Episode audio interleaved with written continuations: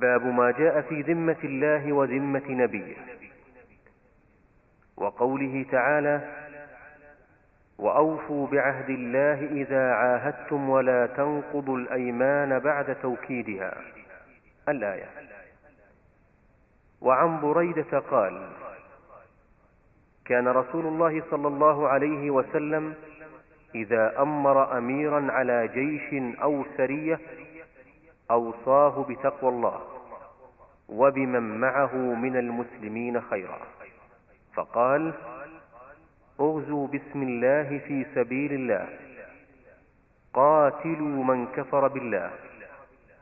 أغزوا ولا تغلوا ولا تغدروا ولا تمثلوا ولا تقتلوا وليدا. وإذا لقيت عدوك من المشركين فادعهم إلى ثلاث خصال أو خلال. فأيتهن ما أجابوك فاقبل منهم وكف عنهم. ثم ادعهم إلى الإسلام. فإن أجابوك فاقبل منهم. ثم ادعهم إلى التحول من دارهم إلى دار المهاجرين. وأخبرهم أنهم إن فعلوا ذلك فلهم ما للمهاجرين وعليهم ما على المهاجرين. فإن أبوا أن يتحولوا منها فأخبرهم أنهم يكونون كأعراب المسلمين.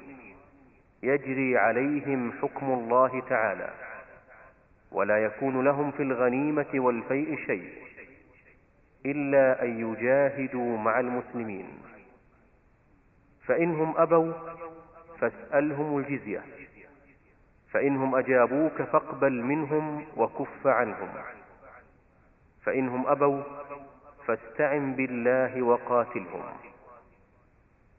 وإذا حاصرت أهل حصن فأرادوك أن تجعل لهم ذمة الله وذمة نبيه فلا تجعل لهم ذمة الله وذمة نبيه ولكن اجعل ذمتك وذمة أصحابك.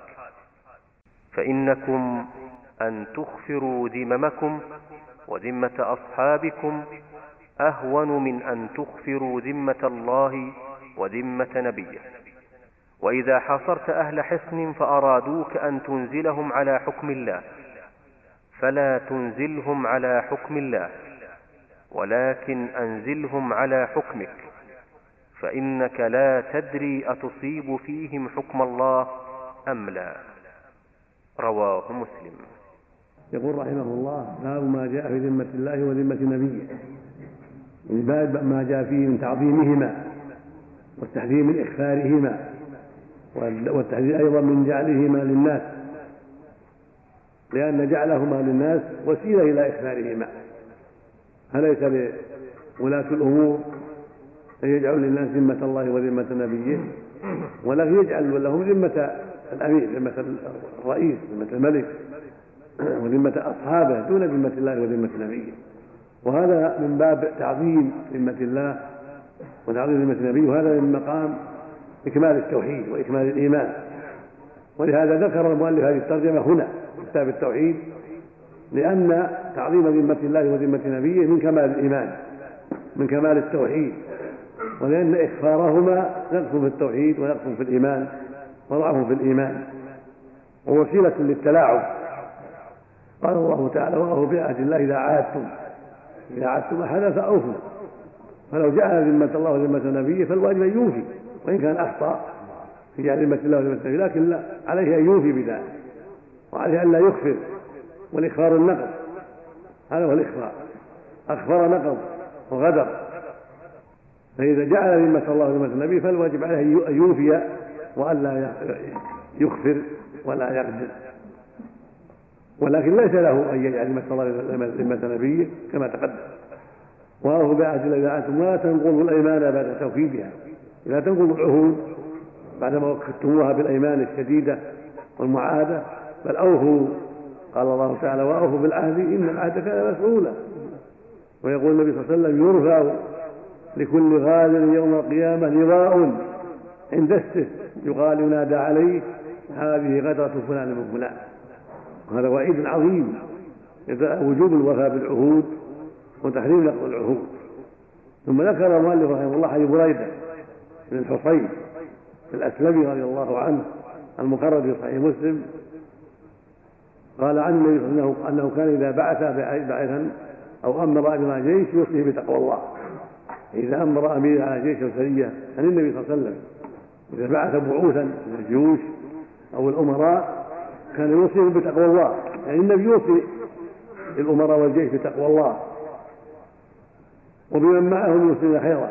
يوصي الأمير بنفسه بنفسه بتقوى الله. ويوصي أيضا بمن معه من خيرا يقول له اتق الله فيهم ارفق بهم احر حاجاتهم. إلى غير هذا من الوصايا التي تنفعه ثم يقول له إذا لقيت عدوك من المشركين فادعه إلى ثلاث خصال أو خلال شك من الراوي. القى خصال أو خلال والمعنى واحد الخلال الخلال لكن من باب عناية الرواة وتحفظهم وحرصهم على أداء الرواية كما سمعوا رحمهم الله. فأيتهن أجابوك إليها فاقبل بهم وكف عنهم. وادعوهم أولا إلى الإسلام. ادعوهم إلى أن يسلموا ويشهدوا الله إلى أن يشهدوا أن لا إله إلا الله وأن محمدا رسول الله. رحمه الله. ويدينوا بالإسلام. هذا أول شيء. يدعى إلى الكفار كما أمر النبي معاذ لما بعث جنة ويدعوهم إلى هذا. هذا أول شيء. فإذا دخلوا في الإسلام علمهم أركان من صلاة وغيرها. فإنما جابوا لك أجابوك ذلك فادعهم إلى التحول من دارهم إلى دار المهاجرين. يعني من الأعراب إلى دار المهاجرين. وأخبر أنه إذا تحولوا منها فلهم مع المهاجرين وعليهم مع المهاجرين. فإن أبوا ولم يتحولوا فأخبرهم أن يكونوا كأعراب المسلمين. يجري عليهم حكم الله في الأوامر والنواهي ولا يكون لهم الغنيمة والفي شيء إلا يجاهدوا مع المسلمين. من بقي في الأعرابية لا يكون له حق بيت المال ولا يكون له حق فيما يحصل من الغنائم حتى يجاهد. فإن أبوا الدخول في الإسلام وأبوا التحول من دارهم إلى دار المهاجر إذا أسلموا فاسألهم الجزية ثالثة الخصلة الثالثة. فإن أبوا فإن أجابوا إلى الجزية فاقبل منهم وكف عنهم. ويبقون على دينهم. وهذا في اليهود والنصارى والمجوس. كما قال الله عز وجل في سورة البراءة قاتلوا لا يؤمن بالله ولا باليوم الآخر ولا يحرم ما حرم الله ورسوله ولا يدين الحق من الذين أوتوا كتاب حتى يعطوا الجزية عن يد وهم صاغرون. وهذا مما قيدت به السنة بالكتاب. جاءت السنة مطلقة وجاء الكتاب مقيدا. فالسنة هنا مقيدة بالكتاب العزيز. وقد ألحق النبي صلى الله عليه وسلم بالكتاب المجوس. ألحقهم بهم وجعلهم كاليهود والنصارى في أخذ الجزية فقط. لا في حل الطعام والنساء بل في أخذ الجزية فقط. فاستعن بالله وقاتلهم هذا فيه وجوب الاستعانة بالله وأن المسلمين يستعينوا بربهم في قتال أعدائهم ولا يعتمدوا على قواهم وأنفسهم لا. بل يستعينوا بالله ويساله النصر ويضرعوا إليه ويستقيموا على دينه حتى ينصرهم سبحانه وتعالى. ثم بين له ماذا يفعل إذا حاصر أهل الحصون.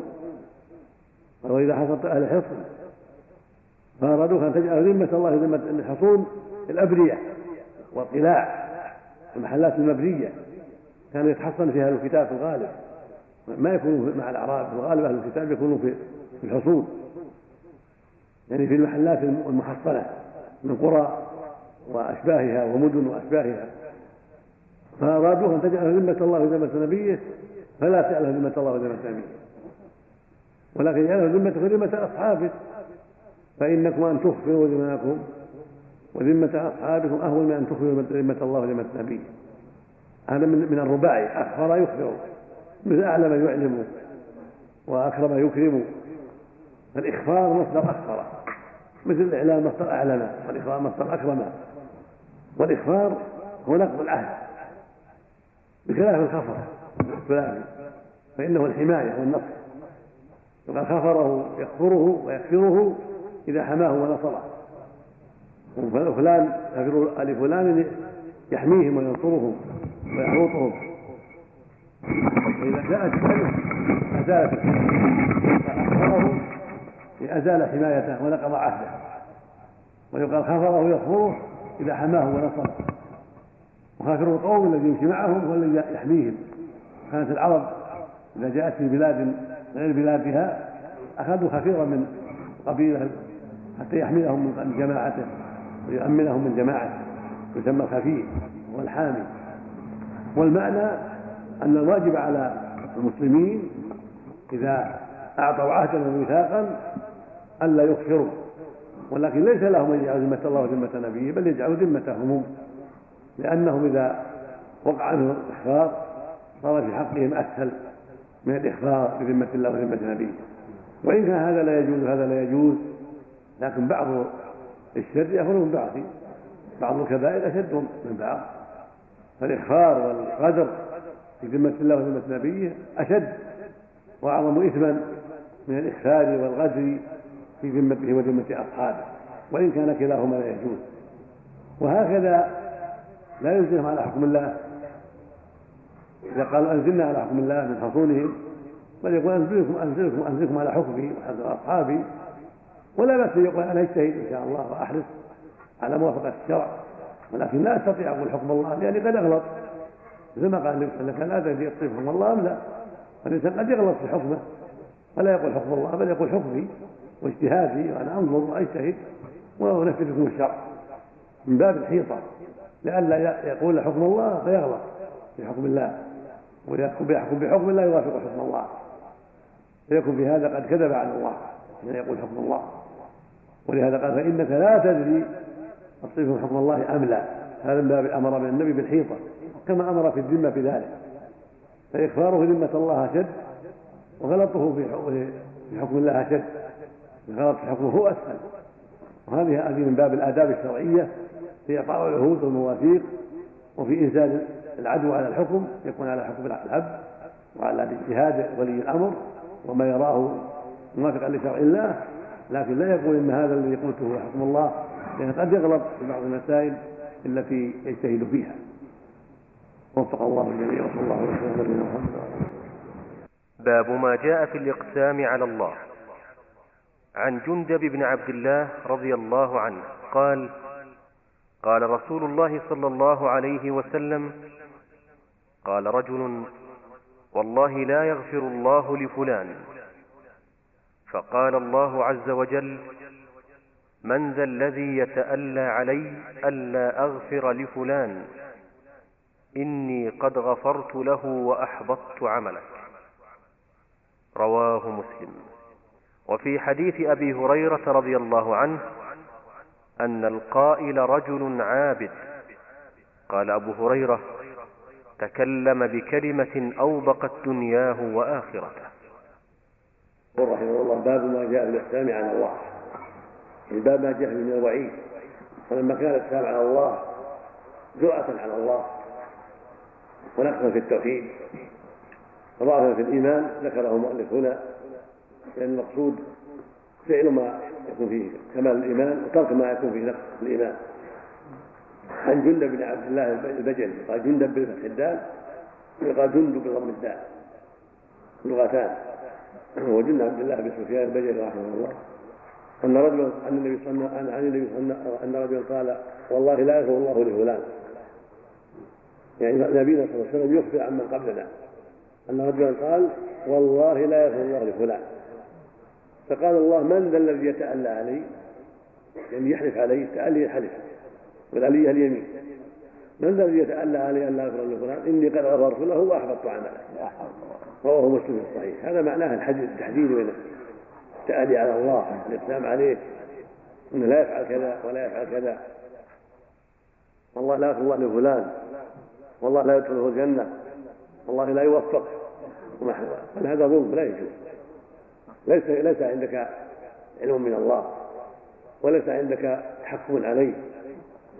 فالواجب حفظ اللسان والخطأ والحذر من أخطاره لأن اللسان خطره عظيم. قد يتكلم الإنسان بكلمة من سخط الله ما يلقي لها بالا ينزل بها في النار. أبعد ما بين المشرق والمغرب نسأل الله كما جاء في الحديث. وهذا من من هذا الباب. ولو ساء ظنك به ولو كان صاحب معاصي لا تقل هكذا ويخشى عليه تخاف عليه. اللهم اهده تدعو له بالهداية. أما أن تقسم على الله انه ما يدخل الجنة ولا يغفر له هذا غلط منك. أن ربك حكيم قد يغفر الله ولا قد يتوب الله عليه وأنت لا تدري. الحاصل أن هذا من ظلم الإنسان ومن جور اللسان ومن خطر اللسان الواجب الحذر. وهذا نقص في التوحيد نقص في الإيمان. وفي حديث أبي هريرة أن قال رجل عابد يعني حمله غيرته حملته عبادته التي كان يتعبدها على أن قال هذا الكلام السيء. هذا يفيد أن الإنسان قد يغار غيرة فاسدة؟ قد يجترئ بها على الله. قد يكون عابدا غيورا لله لكن توقعه غيرته في الإثم. قد يكون غيور فيتكلم بكلام لا ينبغي مثل هذا الكلام. قد يكون غيور فيأمر بالمنكر وينهى عن معروف على غير بصيرة. قد يكون غيور فينكر منكر على غير بصيرة. لابد من التقيد بالحدود الشرعية في الغيرة في إنكار المنكر لابد الحدود التي حدها الله تلزمها ولا تعداها. قال أبوها تكلم بكلمة أوبقت دنياه وآخرته. يعني هذه الكلمة أوبقت يعني أهلكت دنياه وآخرته. لأنها خطيرة حيث قال والله لا يغفر الله لفلان. فقال الله قد غفرت له وأحبطت عملك. لما اجترأ على الله هذا وعيد عظيم يفيد الحذر من الجرأة على الله وأن الإنسان قد يتكلم بكلمة تهلكه. كما في الحديث السابق يقول النبي صلى الله عليه وسلم إن العبد لا يتكلم بكلمة ما يلقي لها بالا يزل بها في النار أبعد ما بين مشرق رواه البخاري ومسلم في الصحيحين الاغراء يزل بها في النار سبعين خليفة.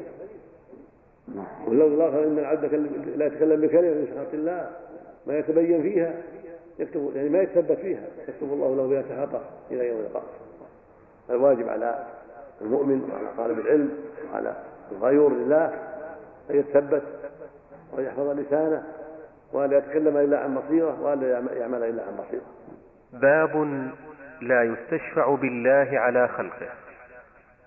عن جبير بن مطعم رضي الله عنه قال جاء أعرابي إلى النبي صلى الله عليه وسلم قال يا رسول الله نهكت الأنفس وجاع العيال وهلكت الأموال. فاستسق لنا ربك فإنا نستشفع بالله عليك وبك على الله. فقال النبي صلى الله عليه وسلم سبحان الله سبحان الله. فما زال يسبح حتى عرف ذلك في وجوه أصحابه. ثم قال ويحك أتدري ما الله؟ إن شأن الله أعظم من ذلك. إنه لا يستشفع بالله على أحد. وذكر الحديث. رواه أبو داود. بسم الله الرحمن الرحيم. اللهم صل وسلم على رسول الله. هذا الباب في التحذير من الاستشفاع بالله على خلقه. ذكره المؤلف هنا لأن من باب كمال التوحيد كمال الإيمان. وهذا كتاب ألف لبيان توحيد الله والإخلاص له وبيان تحريم الشرك. وذرائعه ووسائله. تحريم البدع والتحريم من المعاصي التي تنقص التوحيد وتنقص ثوابه. وهذا مما ينقص ثواب التوحيد. ولهذا ذكره المؤلف هنا رحمه الله ولأنه من وسائل الشرك والتوسل الشفع بالله على خلقه. لأن شأن الله اعظم من ذلك.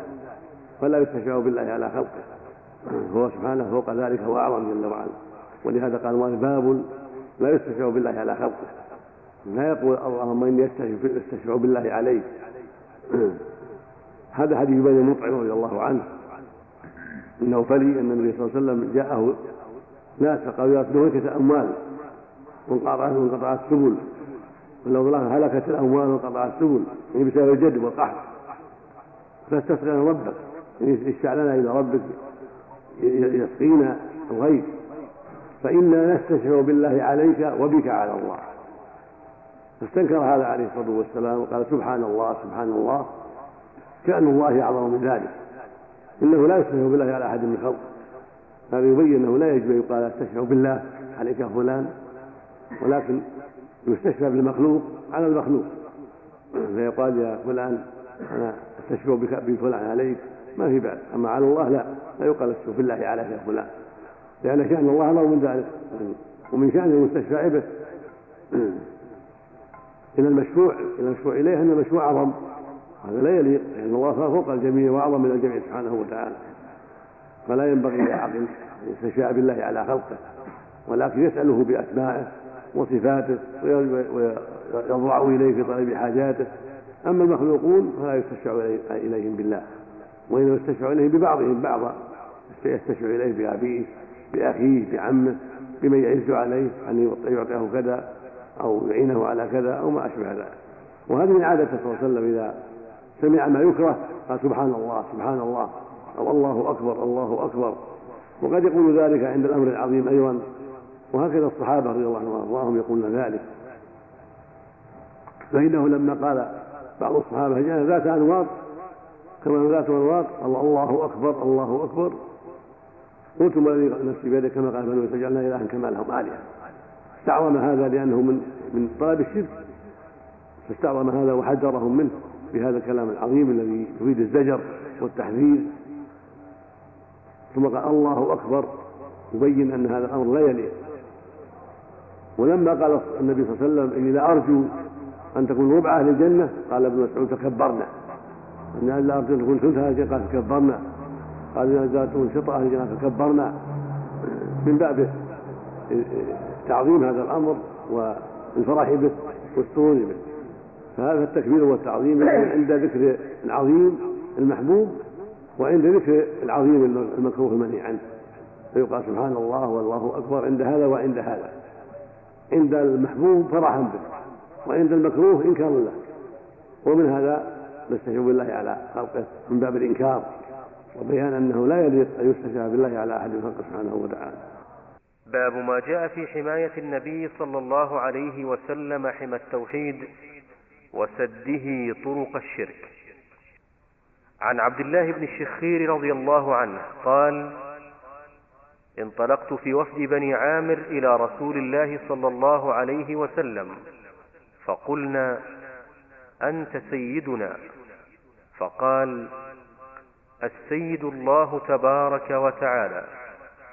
قلنا وأفضلنا وأعظمنا طولا فقال قولوا بقولكم أو بعض قولكم ولا يستجرينكم الشيطان. رواه أبو داود بسند جيد.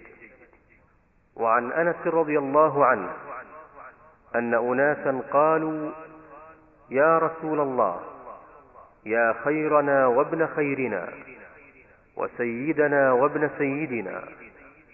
فقال يا أيها الناس قولوا بقولكم ولا يستهوينكم الشيطان. أنا محمد عبد الله ورسوله. ما أحب أن ترفعوني فوق منزلتي التي أنزلني الله عز وجل. رواه النسائي بسند جيد. ويقول باب حماية النبي صلى الله عليه وسلم حماية التوحيد وسده طرق الشرك. تقدم في أول الكتاب باب ما جاء في حماية النبي جناب التوحيد وسده كل طريق يوصل إلى الشرك. الباب الأول فيما يتعلق بالأعمال. وأنه حمى حمى التوحيد جنب التوحيد من جهة الأعمال. فنهى عن اتخاذ المساجد على القبور والغلو فيها لأن هذا من وسائل الشرك. وهنا الحماية للتوحيد من جهة الأقوال. والأول من جهة جناب التوحيد وجنابه جزء منه والباب الثاني هذا في حماة والحمى غير خارج عن الذات هذه الترجمة أبلغ يتعلق بالحمى ويتعلق بالأقوال. والترجمة الأولى تتعلق بجزء التوحيد بجنابه اللي هو جزء منه وتتعلق بالأفعال وتعم الأقوال أيضا. فالرسول صلى الله عليه وسلم حمى حمى التوحيد وحمى جناب التوحيد. أقوالا وأعمالا عليه الصلاة والسلام. حمى جنابه يعني حمى ذات التوحيد وحمى حماه من جهة القول والعمل. حتى لا يقع الناس في الشرك وحتى لا يدنوا منه ولا يقربوا منه. وهذا من كمال البلاغ من كمال البلاغ وتمام البلاغ. أن يكون الداعي يحذر من الشرك ومن وسائله وذرائعه الموصلة إليه. يقول عن عبد الله بن بن الشخير وعبد الله بن الشخير صحابي من بني عامر. أتى في وفد بني عامر للنبي صلى الله عليه وسلم فقالوا له حين خاطبوه يا سيدنا. قالوا أنت سيدنا. قال السيد الله تبارك وتعالى. هذا من باب التواضع. خوفا عليه من الغلو. ولا هو سيد ولد آدم عليه الصلاة والسلام. لكن قال هذا لهم سيد الله من باب التواضع ولئلا يقعوا في الغلو. وهو يدل على أنه إذا خطب الإنسان أنت سيدنا. ينبغي أن يقول لا أنت سيد الله. حتى لا تقع في قلبه شيء يقع في قلبه شيء من الترفع والتعاظم فلا يخاطب أنت سيدنا. فإذا قال له القائل ذلك ينبغي أن يقول يا أخي لا تقول كذا يا أخي يا أبا فلان. كما قال النبي أنت سيد الله تبارك من باب التواضع والحذر من وقوع ما قد يقع في النفوس من التكبر والتعاظم ثم قال يا أيها الناس قالوا أنت أعظمنا قولا. قال يا أيها قولوا بقولكم أو بعض قولكم ولا يستجزينكم الشيطان. لا يجر يجرنكم الشيطان إلى ما لا ينبغي. لا يتخذنكم جريا رسولا لجري الرسول. لا يتخذنكم رسل إلى من بعدكم في جرهم إلى الشرك وجرهم إلى الغلو. الزموا الأقوال المعتادة. يا يا أبا القاسم يا رسول الله يا نبي الله ودعوا عنكم الأقوال التي قد تفضي إلى الغلو. وفي حديث أنس قولوا بقولكم ولا يستهوينكم الشيطان. لا يوقعنكم في الضلالة. أنا محمد عبد الله ورسوله. ما أحب أن ترفعوني فوق منزلتي التي أنزل الله عز وجل. فإن الله قال يا أيها الرسول يا أيها النبي قد الذي أصاب بعبده. الحمد لله أنزل على عبده الكتاب. فيقال يا رسول الله يا نبي الله يا عبد الله ورسوله ونحو ذلك. والمقصود من هذا سد الذرائع التي قد توصل الناس بالتساهل إلى الشرك.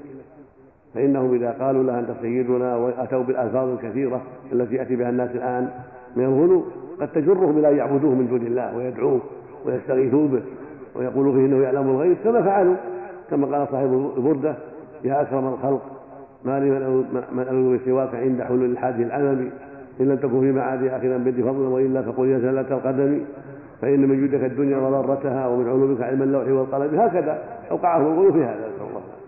حتى قال في حق النبي إنه لينجي يوم القيامة وليأخذ بالناس يوم بزلة الناس يوم القيامة. وأن من, من لا ينجيه النبي لا ينجو. هذا من أعظم الغلو والشرك نسأل الله العافية. وحتى زعم أن من جود النبي الدنيا وضرتها. من جود النبي الدنيا وضرتها. وهي الآخرة. ومن علومه علم اللوح والقلم. يعني قد يطلع على كل شيء. والدنيا في قبضته والآخرة في قبضته. كل هذا من الغلو الفاسد الخبيث والكفر البواح نعوذ بالله. المقصود إنه واجب على المؤمن أن يحذر شر لسانه. وأن يقتصد في قوله لا مع الرسول ولا مع عليه الصلاة والسلام.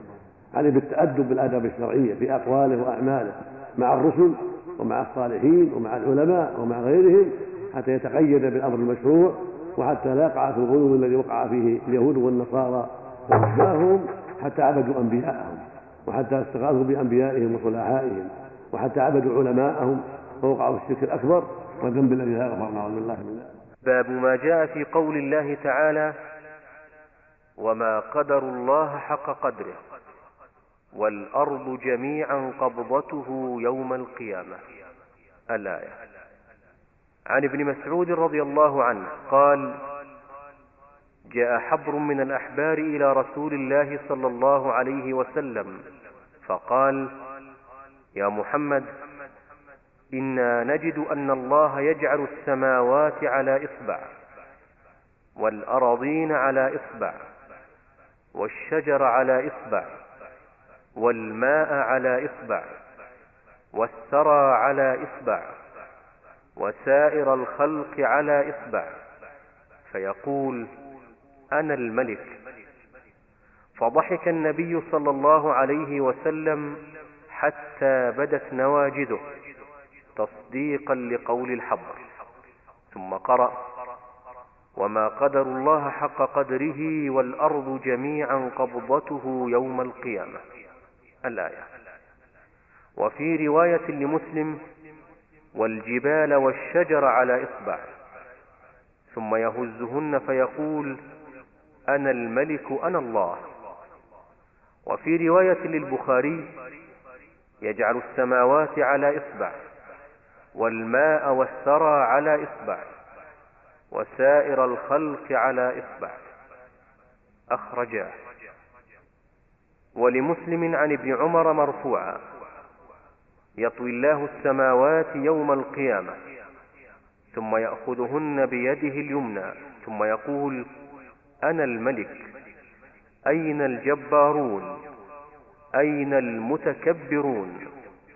ثم يطوي الأراضين السبع ثم يأخذهن بشماله ثم يقول أنا الملك أين الجبارون أين المتكبرون؟ وروي عن ابن عباس قال ما السماوات السبع والأراضون السبع في كف الرحمن إلا كخردلة في يد أحدكم.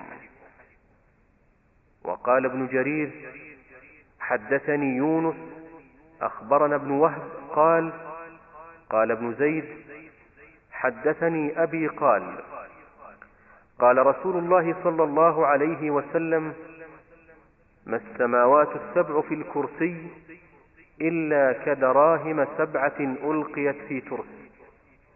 قال وقال أبو ذر رضي الله عنه سمعت رسول الله صلى الله عليه وسلم يقول ما الكرسي في العرش إلا كحلقة من حديد ألقيت بين ظهري فلاة من الأرض. وهذا الباب الأخير في الكتاب جمع أنواع التوحيد الثلاث. وذكر الآية الكريمة باب قول الله تعالى وما قدر الله حق قدره والأرض جميعا قبضته يوم القيامة والسماوات مطويات بيمينه سبحانه وتعالى عما يشركون. هذه الآية العظيمة تبين عظم قدرته سبحانه وتعالى وأنه الخلاق العليم. وأنه يقبل السماوات ويقبل الأرض. جل وعلا فدل ذلك على عظم بقدرته سبحانه وتعالى.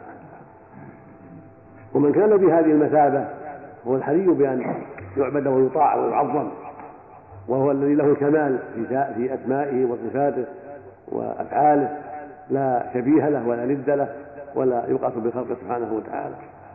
فالله جل وعلا له الصفات العليا والاسماء الحسنى وهو سبحانه الخلاق الرزاق وهو سبحانه أيضا المستحق العباد. فجميع أنواع التوحيد ثابته له سبحانه وتعالى. هو الخالق لكل شيء والمالك لكل شيء والقادر على كل شيء وهو الحكيم الخبير السميع البصير العلي القدير الحميد المجيد الموصوف بالصفات العليا وبالأسماء الحسنى سبحانه وتعالى. وبذلك يعلم أنه أيضا المستحق العبادة وأنه لا يستحقها سواه لكمال قدرته وكمال علمه وكمال اسمائه وصفاته. ومن كان بهذه المثابة فإنه مستحق أن يعبد ويطاع لأنه المالك لكل شيء والقادر على كل شيء والرزاق لعباده والقائم بحاجاتهم وأعمالهم.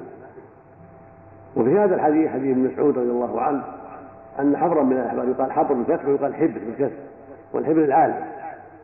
حبر من الأحبار يعني عالم من العلماء ويفتح أيضا يقال حبر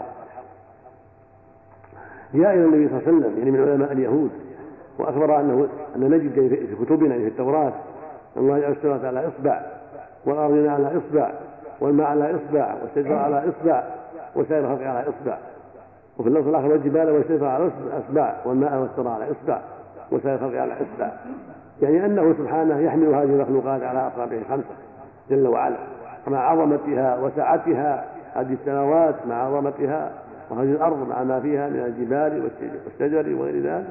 وهذه المخلوقات العظيمة هو سبحانه وتعالى يأخذها بيده جل وعلا على أصابعه الخمسة ويهزها ويقول أنا الملك أنا الجبار أين الجبارون؟ أين المتكلمون أين ملوك الأرض؟ هذا كله يبين لنا عظمته وقدرته العظيمة ولهذا ضحك النبي صلى الله عليه وسلم تصديقا لقول الحبر ثم تلا الآية وما قدر الله حق قدره. تلاها تصديقا له. وفي هذا إثبات الصفات وأن له يمينا وشمالا وأن يمين يمين كلتا يديه يمين كما في الحديث الآخر. كلتا يد الرب يمين مباركة. سمى إحداهما يمين وسمى إحداهما شمالا من حيث الاسم. ولكن من حيث المعنى والشرف كلتاهما يمين مباركة. ليس في شيء منها نقص. وكذلك الكف. السماوات السبع. وما في كف الرحمن إلا كهردلة في يد أحدنا هذا يبين عظمته سبحانه وسعة جوده وكبريائه وأنه الخلاق العليم وأنه القادر العظيم وأنه المالك لكل شيء وأنه مستحق لأن يعبد جل وعلا دون كل ما سواه. من كان بهذه الصفة وهذه القدرة وهذا الكمال هو المستحق لأن يعبد ويطاع. ولهذا خلق الخلق ليعبدوه وأمرهم بذلك في قوله سبحانه وما خلقت الجن والإنس إلا ليعبدون. يا أيها الناس اعبدوا ربكم. وأرسل الرسل بهذا الأمر. وبين أسماءه وصفاته لعباده ليعظموه. ويذلوا له وينقادوا لأوامره وينتبهوا لعظمته ويجتهد في طاعته ويحذر مناهج سبحانه وتعالى. وعن ابن مسعود قال بين السماء الدنيا والتي تليها خمسمائة عام وبين كل سماء وسماء خمسمائة عام وبين السماء السابعة والكرسي خمسمائة عام وبين الكرسي والماء خمسمائة عام. والعرش فوق الماء والله فوق العرش لا يخفى عليه شيء من أعمالكم. أخرجه ابن مهدي عن حماد بن سلمة عن عاصم عن زر عن عبد الله ورواه بنحوه المسعودي عن عاصم عن أبي وائل عن عبد الله. قاله الحافظ الذهبي رحمه الله تعالى قال وله طرق. وعن العباس بن عبد المطلب رضي الله عنه قال قال رسول الله صلى الله عليه وسلم هل تدرون كم بين السماء والأرض؟ قلنا الله ورسوله أعلم. قال بينهما مسيرة خمسمائة سنة ومن كل سماء إلى سماء مسيرة خمسمائة سنة وكسف كل سماء مسيرة خمسمائة سنة. وبين السماء السابعة والعرش بحر بين أسفله وأعلى كما بين السماء والأرض. الله تعالى فوق ذلك وليس يخفى عليه شيء من أعمال بني آدم. أخرجه أبو داود وغيره. وصلى الله وسلم على نبينا محمد. هذا الحديثان من أحاديث الصفات ومن أحاديث العلو. وقد أجمع أهل السنة والجماعة على أن الله سبحانه في العلو فوق العرش فوق جميع الخلق وعلمه في كل مكان. والأدلة على هذا أكثر من أن تحصر من الكتاب والسنة. فقد جاء في القرآن الكريم من الآيات الكثيرات ما يشهد لهذا وأنه سبحانه فوق العرش بثلاث واضح في آيات الاستواء في غيرها. وهي عيسى ان يتوفيك ورافعك اليه ورفعه الله إليه إليه يصلك الطير ويرفعه في آيات كثيرات وهكذا السنة ومن ذلك حديث مسعود هذا هو حديث صحيح جيد. حديث العباس وان كان في سند بعض الانقطاع لكنه منجبر إن بعضها لعله بالانقطاع وله رواية أخرى بين بين السماء الدنيا والسماء الاحدى وسبعين سنة أو ثنتان وسبعين أو ثلاث وسبعين سنة. قال بعض أهل العلم الجمع بينهما أن السير يختلف وأن خمسمائة عام بالنظر إلى سير الأحمال وتبديل الأقدام السير العادي وسبعون سنة ونحوها بالنظر إلى سير البرد السير الخفيف قوي فإنه يكون بمقدار سدس بالنسبة إلى الأحمال والمثقلات أو أقل أو حول ذلك. فالحاصل أن هذا على كل تقدير يدل على علو الله جل وعلا وفوقه سبحانه وأنه فوق العرش وأنه فوق جميع الخلق وأنه لا يخفى عليه من أعمال بني آدم. مع علوه وفوقه سبحانه وتعالى. لا يخفى عليه من أعمالهم. وفيه الدلالة على ارتفاع هذه المخلوقات وسعة ما بينها من هذه المسافات العظيمة. وربك هو الخلاق العليم جل وعلا. خمسمائة عام لها شأن عظيم. هذا الفضل بين الأرض وبين السماء وهكذا بين كل سماء سواء كان خمسمائة عام كما في حديث مسعود أو ثلاثة وسبعين عام كما في رواية حديث عباس بالنظر إلى سير الفرج والمراكب المستعجلة. ويدل على سعة ما بين هذه المخلوقات وبعد ما بين هذه المخلوقات والذي خلقها سبحانه وتعالى أعظم منها وأكبر جل وعلا. فهو المستحق أن يعبد ويعظم مع الإيمان بعلوه وفوقيته وأنه لا تخفى عليه سبحانه وتعالى من عباده. يعلم ما في قلوبهم ويعلم السر وأخفى ولا يعلم من علمه شيء مع كونه فوق جميع هذه المخلوقات سبحانه وتعالى. وفق الله الجميع. الله وسلم بهذا أيها الإخوة ينتهي شرح سماحة الشيخ عبد العزيز بن عبد الله بن باز لكتاب التوحيد للإمام المجدد محمد بن عبد الوهاب. نسأل الله سبحانه وتعالى أن يجزي المؤلف والشارح خير الجزاء وأن ينفع بهذا الشرح إنه جواد كريم.